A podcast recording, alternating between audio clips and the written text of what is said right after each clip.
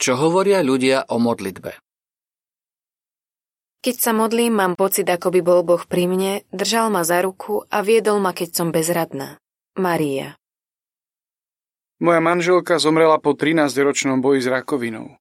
Každý deň som sa modlil k Bohu a cítil som, že naozaj rozumie mojej bolesti. Pocitoval som pokoj.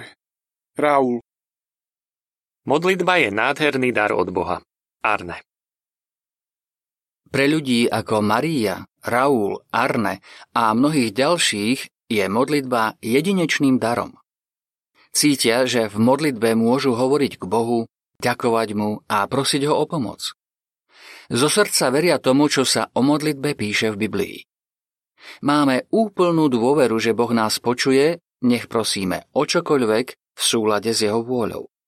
1. Jána 5.14 Naproti tomu je pre mnohých ľudí ťažké veriť tomu, čo sa v Biblii píše o modlitbe. Steve spomína, k akému názoru dospel. Keď som mal 17 rokov, traja moji priatelia tragicky zahynuli. Jeden zomrel pri automobilovej nehode a dva sa utopili v mori. Čo urobil Steve? Modlil som sa k Bohu a pýtal som sa, prečo sa to všetko stalo, ale nedostal som žiadnu odpoveď. Tak som si povedal, že modliť sa je zbytočné. Mnohí ľudia, ktorí mali pocit, že ich modlitby nie sú vypočuté, prišli k podobnému záveru. Ľudia pochybujú o hodnote modlitby aj z iných dôvodov. Niektorí hovoria, že ak Boh vie všetko, vie aj o našich potrebách a problémoch a preto je zbytočné mu o nich rozprávať. Iní sú presvedčení, že Boh nevypočúva ich modlitby pre chyby, ktorých sa dopustili v minulosti. Mojím veľkým problémom je, že sa cítim bezcenná. Hovorí Jenny. Urobila som veci, ktoré ľutujem a preto som presvedčená, že si nezaslúžim, aby ma Boh vypočul. Čo si myslíte o modlitbe vy?